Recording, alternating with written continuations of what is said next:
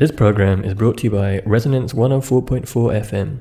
If you like what you hear and want to support our work, please make a donation at fundraiser.resonance.fm. Johnny Burnette Trio with Tear It Up!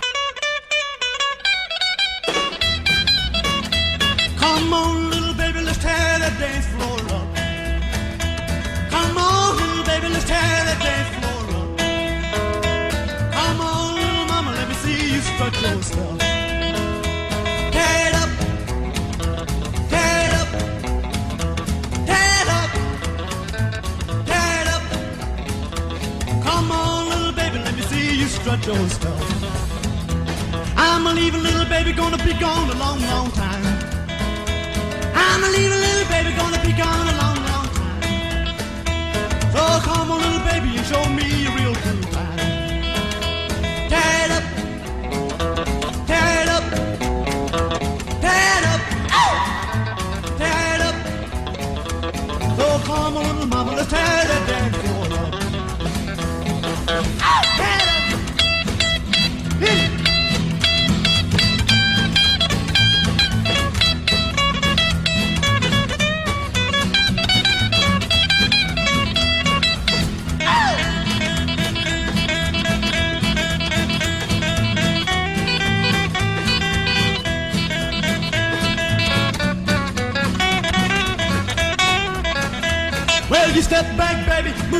move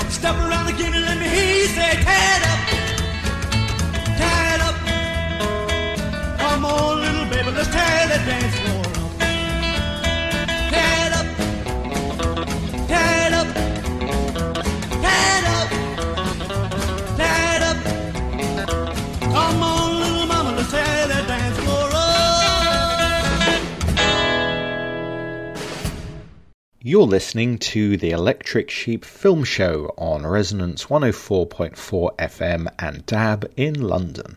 If you're joining us for the first time because of our new slot, Electric Sheep is an online cult film and world cinema journal which can be found at www.electricsheepmagazine.com. In the Electric Sheep Film Show, which will be broadcast on the third Wednesday of every month on Resonance at 5:30 p.m., repeated at 6 a.m. the following Sunday, myself and Electric Sheep editor Virginie Sélavy will be interviewing filmmakers, critics, and commentators on the world of cinema. I'm Alex Fitch, and the track you've just heard was Johnny Burnette with Tear It Up. One of the features of the Electric Sheep Film Show is classic rockabilly tracks from the 1950s selected by Virginie, and coming up later in the show, you'll hear the Deadly Ones, Carlos Casal Jr., and Glenn Reeves. Our guests in tonight's show are Steven Shainberg, the director of Secretary with James Spader and Maggie Gyllenhaal, Fur, a portrait of Diane Arbus with Nicole Kidman, and Virginie will be discussing with the director his latest movie Rupture on the subject of cults who indoctrinate their victims into joining them. Also in tonight's show, you'll hear a Q&A recorded at the Fantasia Festival in Montreal in which Virginie and other members of the audience ask questions of director Guillermo del Toro, who has brought such amazing films as Pan's Labyrinth and Hellboy to the screen, on the occasion of the release of a new documentary called Creature Designers The Frankenstein Complex. However, to start off with, I'm interviewing the author Scott Tracy Griffin about his comprehensive history of Tarzan on film, published by Titan Books. Tarzan on film covers the last century of Tarzan adaptations, culminating in the latest movie, The Legend of Tarzan. To give you a flavour of all things connected with the Lord of the Jungle, Here's Tarzan star himself, Glenn Reeves, lending his dulcet tones to a track about Edgar Rice Burroughs' classic character. Well,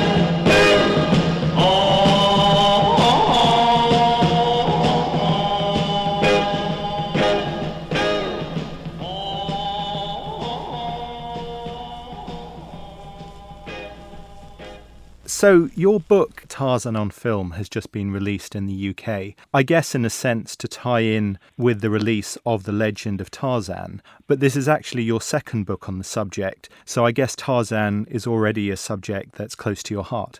Yes.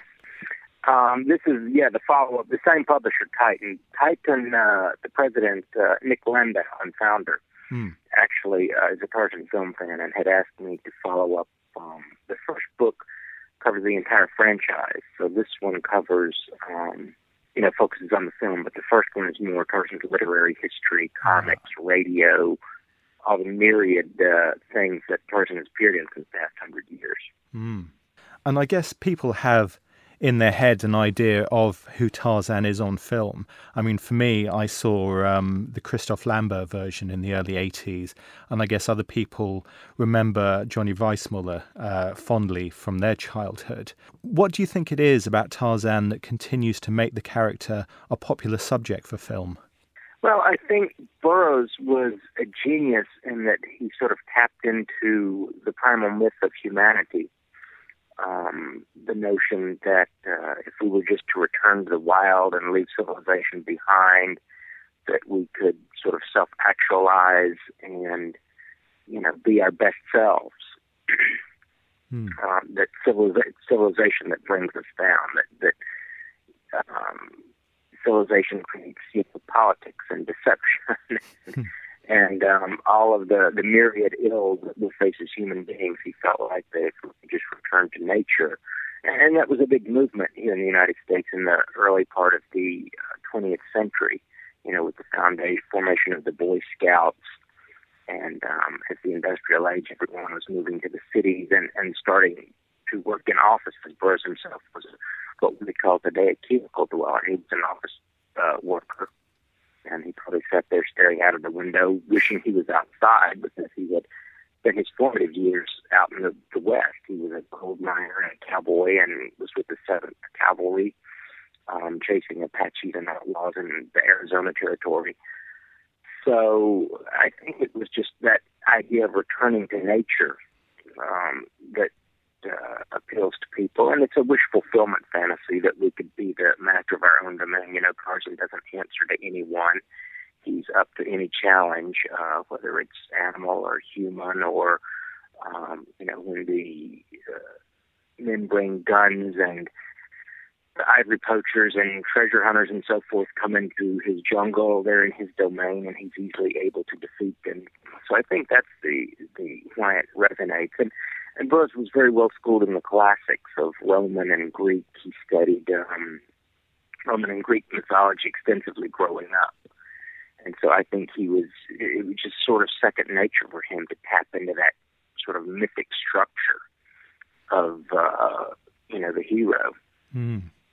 The book is introduced by one of the big screen Tarzans, uh, Casper Van Dien, and actually his portrayal was um, nearly 20 years ago. Why do you think there's been such a long gap between Tarzan films on the big screen?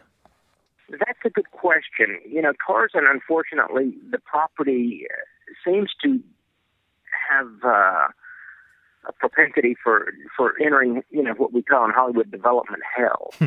In other words, the property has been under option. They've been developing Tarzan movies. This this most recent one started, I believe, in 2003, and took 13 years to reach the screen. Tarzan, uh, Casper Van Dien's movie in 1998 actually started as the sequel to Greystoke, which of course was released in 1984. Greystoke uh, began in the early 1970s and, and took uh, 12 years. I- don't know why the um, you know these movies take so long to get made and go through so many iterations. You know, with writers coming and going, directors coming and going. This most recent one with David Yates. A number of uh, directors and writers were attached. All you know, A-list top people. Um, and it was the same thing with the John Carter movie. You know, it went through a number of, of producers and writers and so forth in different studios. You know, Disney had it and it went to Paramount and it went back to Disney. So Hollywood recognizes the value of the brand, but um, they seem to take their time in, in getting the product out there. I'm not sure why that is. And I suppose, in a way, the fact that it's almost been a generation since we've had a big screen live action Tarzan kind of is reflected in the plot of the latest movie, in that it, it seems to be very much coming from a place where people have a memory of Tarzan, and this is reflected in the plot with him going back to his roots after being in civilization for a number of years. Yes, well, that's you know the interesting thing about Tarzan is is it's a worldwide iconic um, property, Mm. And we still see every day in the United States practically some little cartoon of you know the man in the loincloth and the vine and the the wife Jane and and uh, we have a series of of insurance commercials for Geico Insurance running here where Tarzan and Jane are in the jungle and he's lost and he won't ask for directions. Hmm. Um, I don't know if those are playing in England, but um, you know, yes, Tarzan is something that's immediately identifiable, whether it's the the wardrobe or you know the jungle setting or the chimpanzee and Jane. Um, you know, that's one advantage I think that the movies start from is that you don't have to tell people who Tarzan is.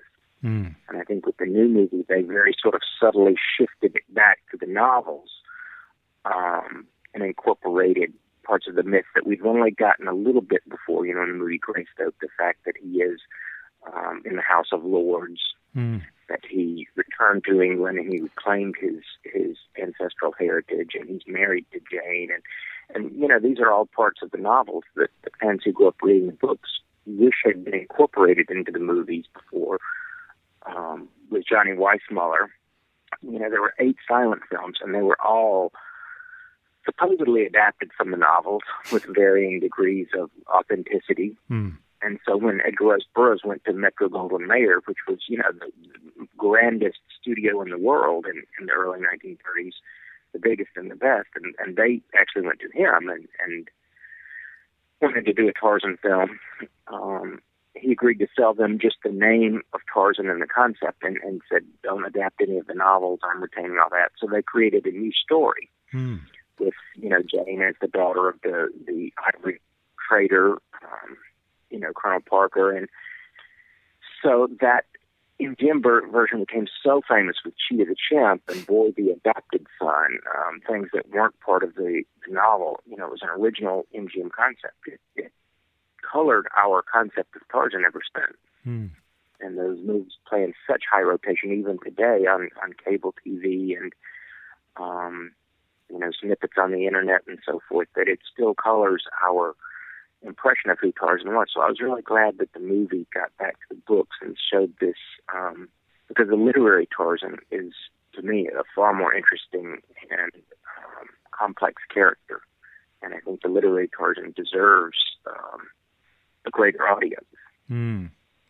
Well, and I guess something that we've all suspected um, from seeing the various screenings on TV are that there are a number of uh, Tarzan movies that have been made over the last hundred years, but your book really consolidates that idea.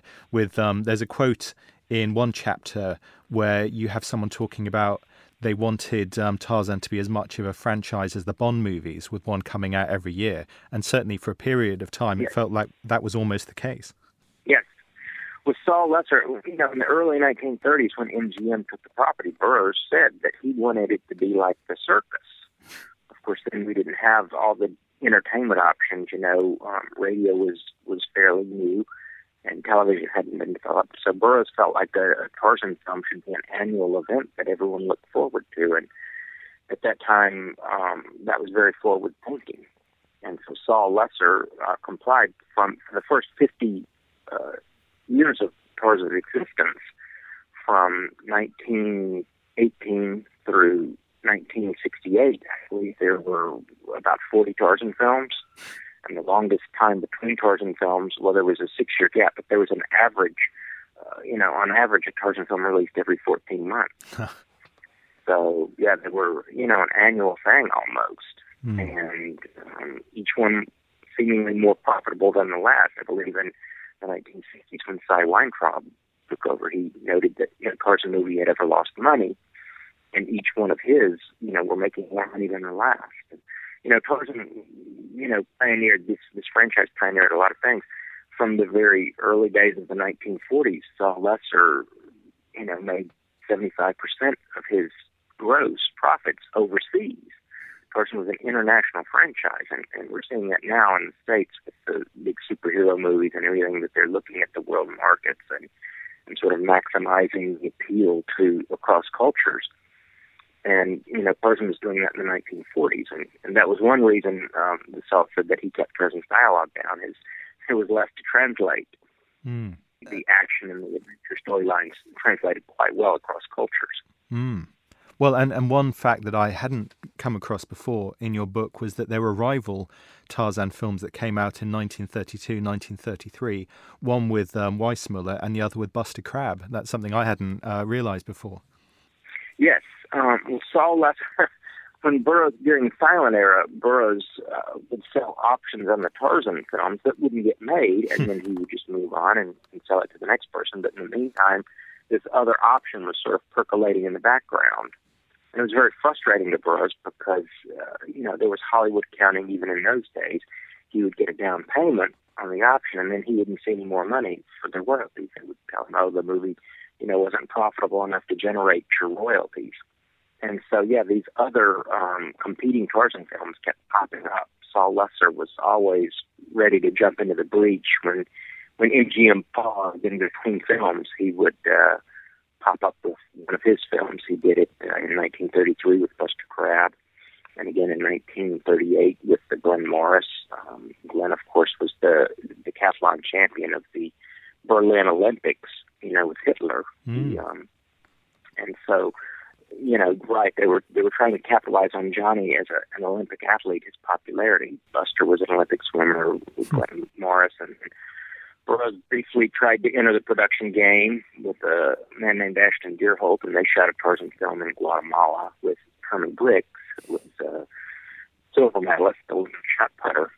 So, you know, in those days, yeah, an Olympic champion was considered, uh, you know, the pedigree you needed to play Tarzan. It's interesting how the the actors and the character have sort of evolved. The very first one, Mm. um, Lincoln, was, you know, sort of a traditional strong man um, type guy, huge 53 inch chest and big and bulky, and you know that evolved to the Olympic athletes. And, and today we have the actors. They would rather choose a talented, you know, trained actor like Alexander Skarsgård, and then physically sort of get him up to speed because and through the training and the diet and um, that sort of thing. So yeah, our, our our concept of Tarzan is is always evolving to reflect what's going on in society. Mm.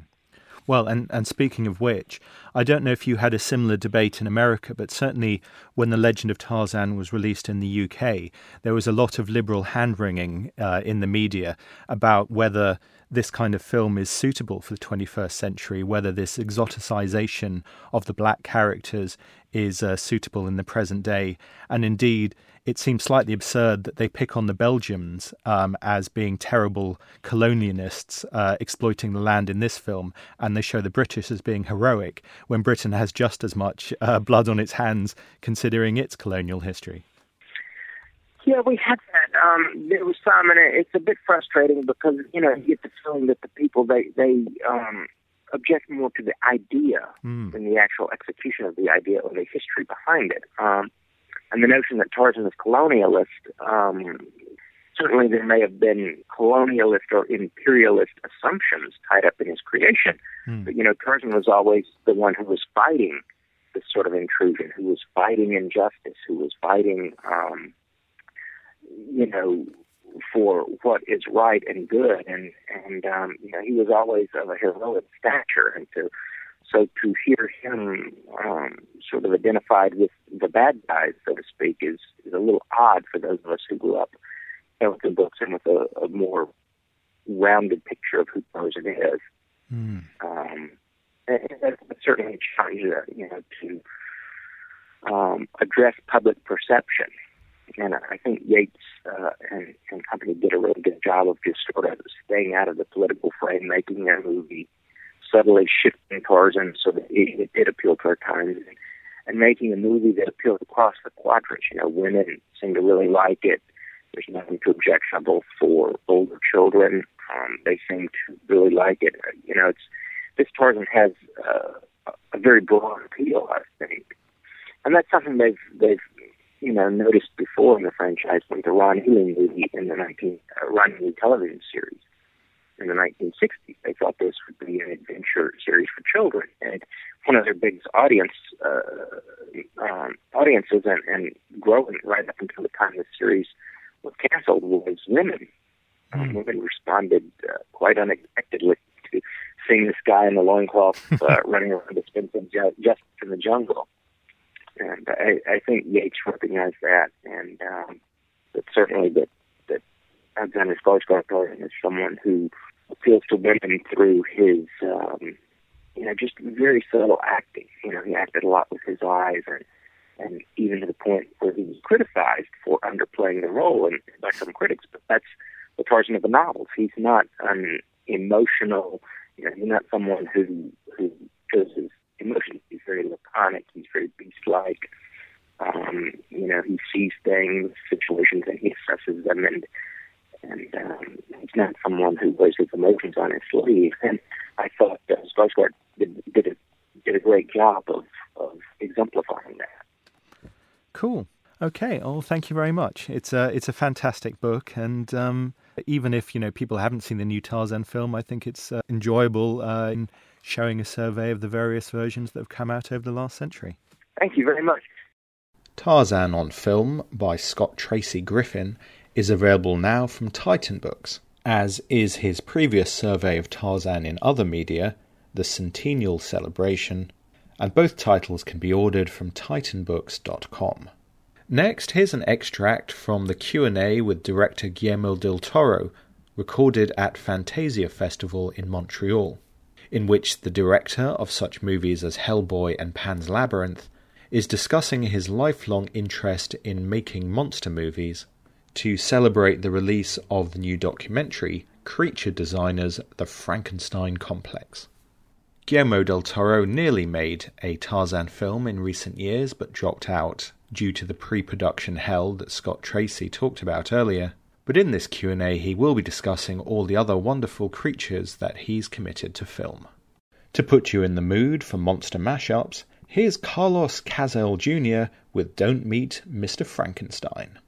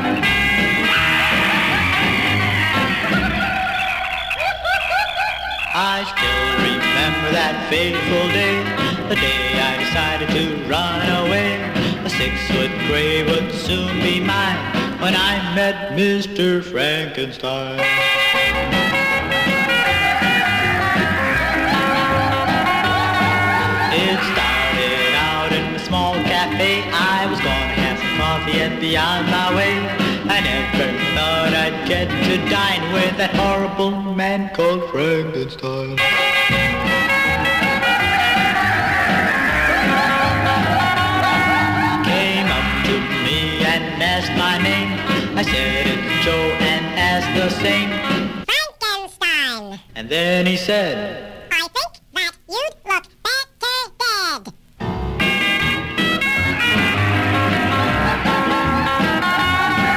I didn't know just where to hide.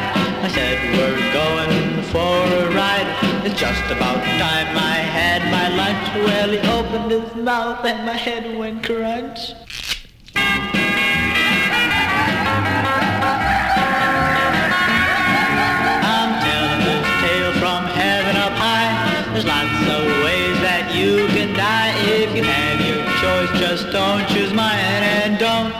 Meet Mr. Frankenstein.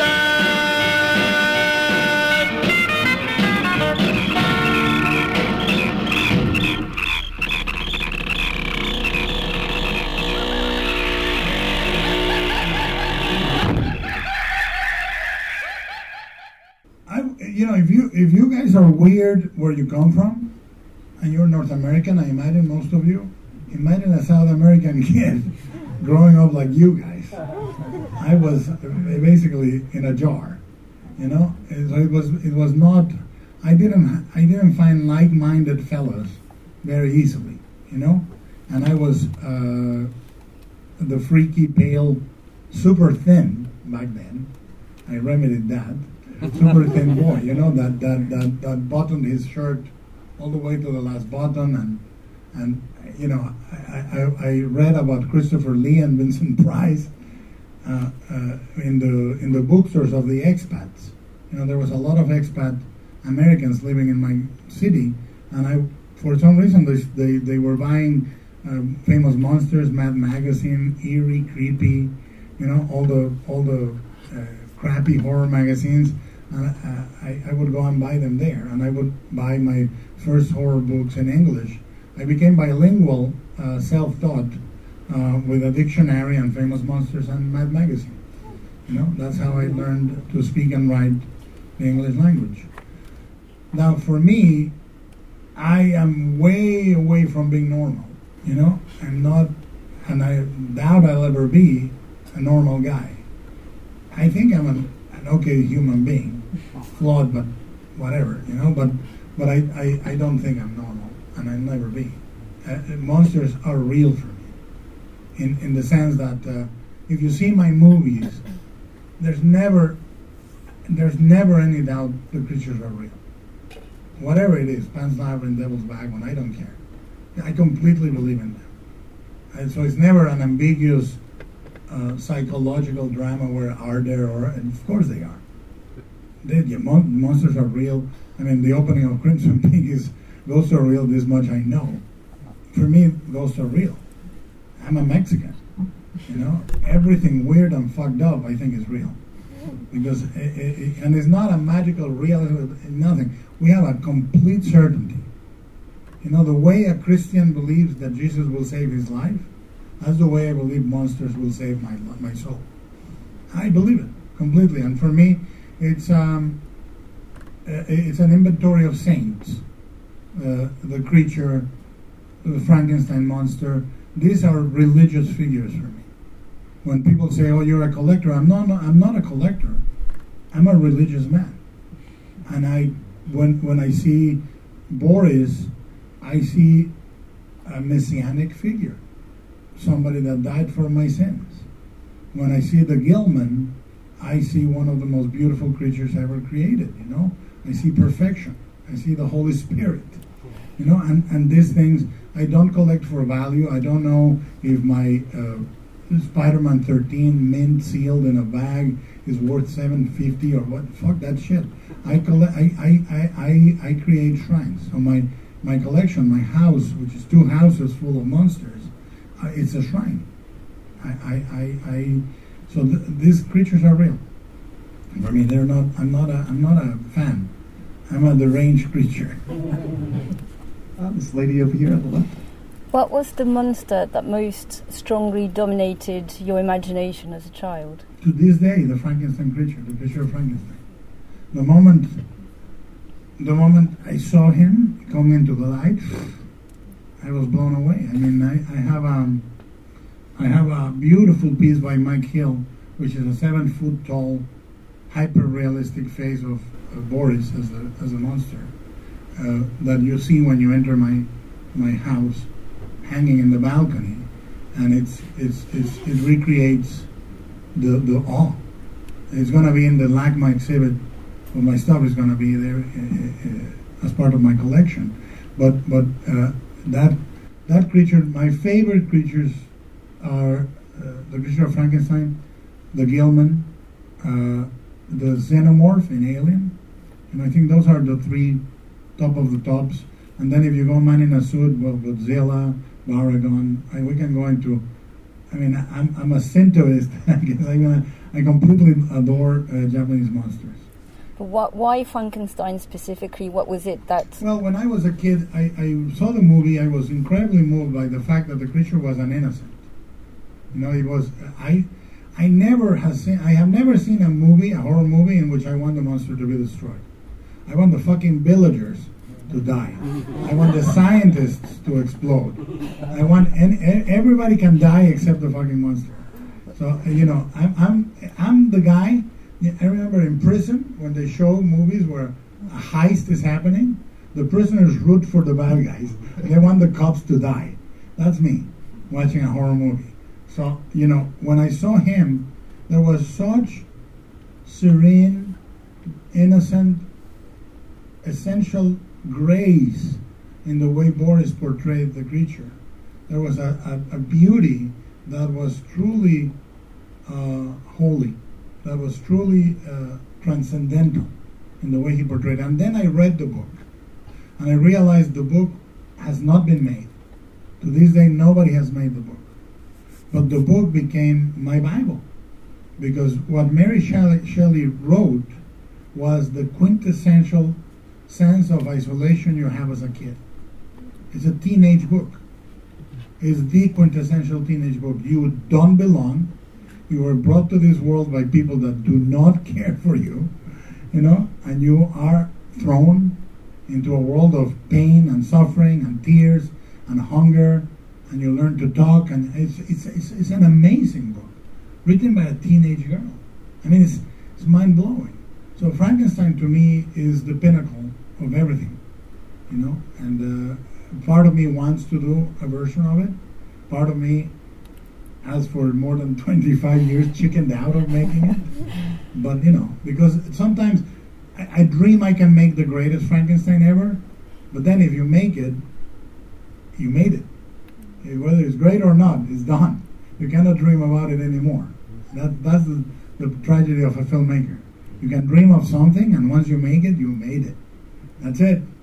Eh, You landed at 10 or you landed at 6.5, but you were at the Olympics already. you were judged. That statement that monsters save your soul. Well, you, it, all my movies, I try to say, uh, I only speak about real monsters, which are humans. If you watch my movies, it, it Crimson Peak, Devil's Wagon, Pan's Labyrinth, whatever you want, the monsters are the humans. They're not really the monsters. Yeah, so that's real, sadly. I think that uh, we live in a in a very brutal world, and uh, you address it by making the monsters uh, creatures that serve a, a more symbolic function, that illuminate the human tale. You know what I'm saying? For me, the, the, as I say in Crimson Peak verbatim, I say it's not a story. It's not a ghost story. It's a story with a ghost in it. You know, because the ghost illuminates the human condition, or the the, the faun and the paleman and the fantasy illuminate the human condition in Pan's Labyrinth. But the scariest thing in Pan's Labyrinth is not the faun or the paleman, is the captain. You know. So to me, I don't, I don't, I don't address it. I, I, you know, you talk about what you feel, like any other artist. You, you, the important thing, the only important thing in art is do not try to, do not be yourself. Do not try to be anybody else. You can imitate when you're young. You can imitate when you're young, but you should not try to uh, impose a different range of your voice. You know, that's why I don't do. I, I'm not trying my hand at anything other than what I do. Like, I'm not trying to do a drama about a violin player that uh, was a. I don't give a f- about reality. to me, reality can be only reached through these tales. So I address it through that. Creature Designers, The Frankenstein Complex, is released on DVD on the 3rd of October by Studio Canal and features interviews with such movie monster creators as Rick Baker and Dennis Muren, alongside directors Joe Dante, Kevin Smith, and Guillermo del Toro. Finally, on tonight's show, Virginie Sélavy, editor of Electric Sheep magazine, is talking to director Steven Shainberg in another interview recorded at Fantasia Festival in Montreal. Shainberg is best known for his films made in the early 2000s with strong female leads, Secretary with Maggie Gyllenhaal, and Fur, a portrait of Diane Arbus with Nicole Kidman, and in his new movie Rupture, featuring Noomi Rapace, Peter Stormare, and Michael Chiklis, he's delving into the mysterious world of cults and the people who join them. Yes, and it's, it's taken you 10 years to make another film. Yes, you should you should shoot me. Yeah. well, Well, it isn't taking me ten years. It well- It it um, But I'm sure it does. Is, is it funding? Is it? Just Yeah, it's all about money. Other things No. well? Well, I mean, I had I had um, my children who I adore and try to spend as much time with as I possibly can. But the answer to that is that it has been impossible to get my other movies made. And so, what other projects did you have? Just, Well, I, I have um, in the time that it took me to get this made, I have seven other movies that are some of them are cast partially, some of them, uh, two of them came very very close to getting made with big stars, and every single time the money was not there. That's the reason that it's been that long. and what sort of films were they? Because They're not like this at all. yeah, This is an anomaly. But it's really interesting because so you did Secretary, you did Hit Me first, Yeah, which is the yeah, Thompson yeah. Then you do Fur, uh, the Diane Arbus Yeah. film, and now this. So uh, you know, I was going to ask you. So this is your first sort of foray into SF and into Yes. genre, basically. Yes. And so, what attracted you to, to this kind of? To, why did you decide to make a genre film? Well, it's interesting because um, it is a genre movie, obviously, in certain ways, but in other ways, it's exactly the same movie that the other seven movies are that I haven't gotten made and the movies that I've made, which is, you know, it's the story of a person who uh, is um, confronted with an unusual situation and has to discover who they are. And you know for whatever reason um, all the things that i'm interested in are always about that kind of personal discovery within yourself about who you really are and identity. And um, you know when i started i had the idea for this movie started talking to the producer andrew lazar about it. Originally i didn't think it was a movie that i would be interested to make. And then as i started working on the story and as we developed the screenplay and kept kept on you know with, with various drafts i realized oh this is that movie i'm i'm making that movie again. And then i thought oh well this would be interesting to see if that kind of story can be told in a different context. And you know it is a movie about somebody who has to um, confront their fear in order to transform into who they really are. Well that's the story of secretary and that's the story of fur and that's the story of the other movies as well. So in that sense it's really no different It's it's also. i'm sorry to say you know No, I, that was also Yeah. actually one of my questions Yeah. because it, it does seem uh, similar thematically in that you have a woman who goes through a certain amount of pain to Yeah. get to another sort of either realization about herself or, Yeah. or another level of herself, Yes, another yeah. sort of maybe acceptance of Exactly, herself, yeah. maybe. Yeah. Um, so, so yes. So I was going to ask you about this, and it, it did seem to have a similar kind of uh, direction. Yeah well it's yeah and it's but it's it's, not just fear; it's pain, isn't it? It well, there's there's pain, which is always part of self-discovery and change, um, and it's also um, confusion and uh, and and fear. Those are the those are the, I think confusion, fear, and pain are the doors through which we have to pass in order to get anywhere and in order to have any kind of truth about ourselves and you know, um, girls are more fun to look at than boys. That's, So, was my yeah. next Yeah. question. So you like female characters, do you? Yeah, I would rather. You know, I think uh, they asked Kieslowski, you know, when he made Yeah. Red, White, and Blue, why are all your heroes women? And I think his answer was something along the lines of, they're great to look at, you know. and you know, you do have to look through the lens at them for a long time, and then you have to be in the cutting room with them for a long time, and then you have to go out into the world with them for a long time, and I think I'm inclined to sort of love them, you know, uh, and just kind of adore them. So that's what leads me in that direction. And it's not to say that, just by the way, that like of the movies that I'm trying to get made now, I think they all yeah, They almost all have, not all of them, but most of them have very strong male characters. And um, I, I'm not, I, I think to some extent, it's really more of a just a desire to change that. Um, but that's pretty much been the inclination. You have to be in love with all your characters, you know, for sure, even the ones that are horrible. But um, at least understand them and want to connect with them in some way. But but uh, the protagonist of the movie, yeah, you gotta love that person. And that's what's hard about like making a movie.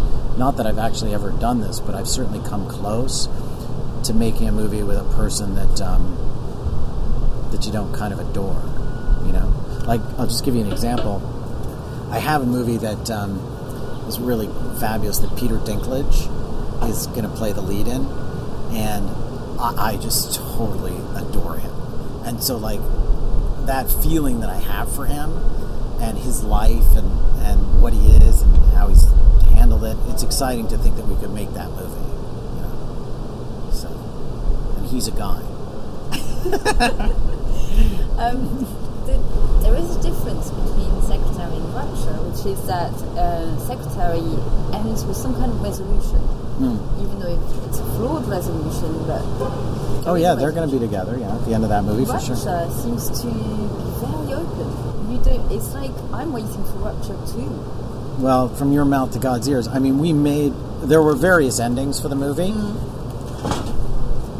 The intention and the hope was that the movie would make a load of money and we'd get to make another one, and that's why the ending is open ended. It does feel that way. Yeah, I mean that's what it's there for, and um, you know, we would need a um, savvy enough American distributor to see the possibility in that, and that's what we're hoping for.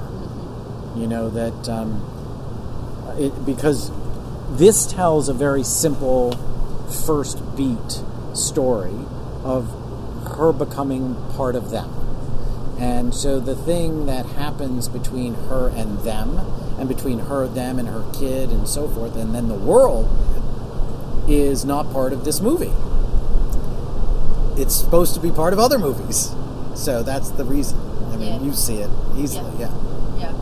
Um, and why did you decide to focus on the single mum? Was that something that had special significance for you, or was it just the way the character was? Well, there are. This is the reason why they take her when they take her. She's ha- she's primed for the rupture, and what does that mean? It means that there are periods in your life where you're vulnerable, and where you're more fragile, and you're not as strong as you might have been a couple years ago, or you will be in the future.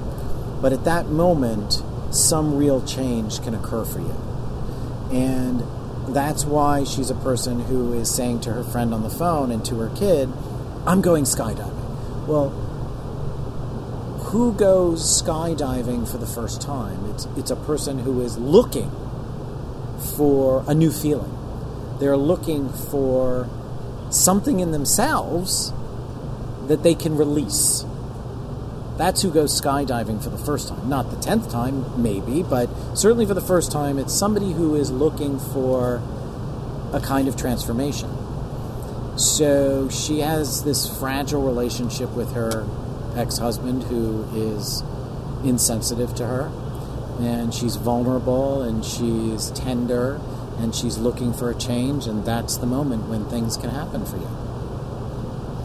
And how did you cast the film? Because all the actors are fantastic in the film. you know, it's it's one of the ironies of or, of low budget filmmaking that for most supporting parts you can't afford another big name. And from the director's point of view, my translation of that is, oh, we get to cast people who are great, who and write for the movie. You know, I was just saying to somebody uh, last night, if she goes to that facility and all those people are faces that you know and people you recognize, you will not be scared because you know who they are. But if she goes to a place and you don't know who the fuck these people are, it's much more unnerving. And so, um, you know, we had to cast certain people out of Toronto because of our Toronto deal, but we could also bring some people. So, for example, we brought Lesley Manville, who, from my point of view, is one of the greatest actresses in the world. I never ever thought she would do it, but she was free in between two movies, and she was like, "Oh, I love Steve. i yes, I'll do it." I was like, "Fuck, this is so great. I love, I love her," and so, so that was amazing to have her. And you know, the same thing was true with Chiklis and everybody else, and Kerry Bishé, and and certainly with Stormare. And you know, it needed to be a group that had a certain coherent internal vibe. And, you know, the criteria was uh, is this a person who feels like they ruptured in their own life? And that's what Lazar, the producer, and I would assess during casting. You know, like, that guy's awesome, but he's the wrong guy for this movie. He hasn't really ruptured yet. that was our criteria. Are you one of them then? I've, I've, I've, I've ruptured many times. Trust me. And I, I love that idea, and I, I, I do get what you're saying Yeah. about sort of um, Yeah. feeling. I think Yeah. you really get that in Yeah. movie, and that works really well. Um, yes, I, I love the idea of transformation coming Yeah. out of terror. Yeah. Basically, I thought that was one of the great ideas Yeah. of the film. Yeah. That That's the idea of the movie, yeah. yeah, so was what inspired that idea? Was it like a specific event, or was it just a general idea had your life that this is what Well, it's something I- how I- you transform? Yeah, it's something I understand, you know. Um, what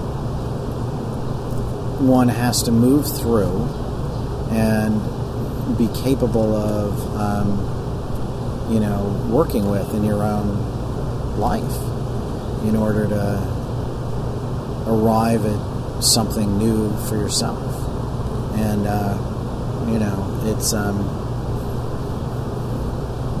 spiders are merely a metaphor, and we all have those things crawling all over us all, all the time. And um,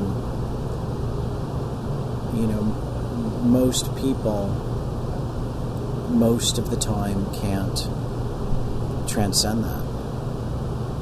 You know, that's why one of the things that I like about the movie is that everyone else is saying, What do you want from me? All the people who are there. And they never answer the question except to say, It's entirely up to you. And that's the truth. It's entirely up to you. And what's interesting is that you're not quite sure if they're good or bad guys because you, you That's don't absolutely true. know what the ultimate aim is. Are they helping people to discover? Something? But that's that's the experience that we have in our own lives of people in our lives who are working on us. You know, whoever is saying to you or to me, you know, this is where you're failing or this is your problem or you need to or you know, how come you can't or what is stopping you here? Those people, we're suspicious of them. We don't know if they're good or bad. And they might be loving and gentle, but they might be insisting that we do something hard, right? Or they might be threatening and suggesting that we might do something easy and good for us. So it, we are confused about it. And Our I- experience of it is confusion. And I think this goes with the fact that in the movie, uh, the transformation is shown twice on the two probably most beautiful women in your cast. Exactly. So you have this contrast between beauty and monstrosity. Yes. And it, uh, But that's also, we think, one of the things that we're terrified of is that if we make that transformation, we will become something horrible to ourselves or to others. And it's not necessarily that we will become something horrible, but we will certainly become something unknown. And the unknown and the horrible are like right next to each other. And, you know, um, you can't have them transform into something beautiful and lovely because that's not how we experience the fear of transformation. That's not how we experience the challenge of all these things. We're afraid that there's something ugly in us.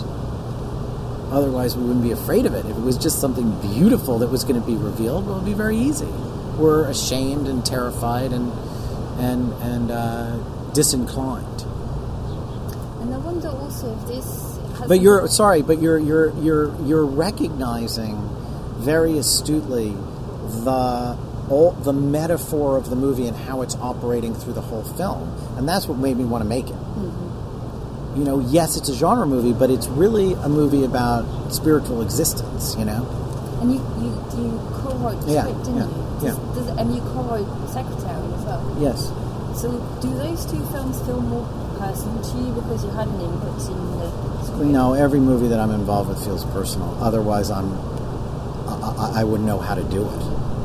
I mean, most of the things that I'm not most of, all of them except for one, are things that I've developed or written or you know worked with writers on. Or um, I, I'm not a person. Um, although this happens all the time, I'm not a person who, you know, I, I, I get offered things and I read them and I'm like, I, I don't know. I don't know what to do here. You know, like, it, it just, I don't know. I mean, maybe someday I would read something and go, oh, yeah, I get it, you know. But financiers and producers don't really develop these kinds of movies. You know, they're too unusual. They have to come from somebody specific. And I think this is also connected maybe to an aspect of your films, which is that you seem very interested in marginalized characters. Misfits. Yeah. People are different. Yeah, I'm, you know, uh, you know, somebody once said that, and I and I said, well, you know, the thing is, problems are what's interesting. The pro- the movie has to have somebody in a problem, and um, I'm not drawn to the ordinary guy who's angst-ridden about his suburban life, unless he's nuts and really on the edge you know and um, i guess um, i grew up as a kind of unusual person in various ways and so i don't feel i feel connected. I feel like my wife says she says you're much more peter dinklage than bradley cooper. And and it's true. Like i would rather cast peter dinklage than bradley cooper. Fair enough, I'm with you there. you know? I don't know that's just me Fair enough. Yeah, I think sure. that's a brilliant place to stop this. fantastic great Rupture by Steven Shainberg is yet to see a release in the UK, but is still doing the rounds of film festivals across the world. If you enjoyed tonight's episode of the Electric Sheep Film Show, you can find podcasts of previous episodes on our website, electricsheepmagazine.co.uk stroke events, as well as info on the Electric Sheep affiliated Miskatonic Institute of Horror Studies, lectures on strange films which take place at the Horse Hospital near Russell Square Tube in London. If you're listening to the first broadcast of the Electric Sheep Film Show in September, the next Miskatonic Institute lecture is taking place tomorrow night, the 22nd of September, with Mark Pilkington, writer of Mirage Men, talking about rituals in the dark evoking magic on film, looking at medieval grimoires and spellcraft to the spiritual liberation of mid 20th century witchcraft on the silver screen. Doors open for Mark's lecture at 7pm at the Horse Hospital, and you can find more information at electricsheepmagazine.co.uk.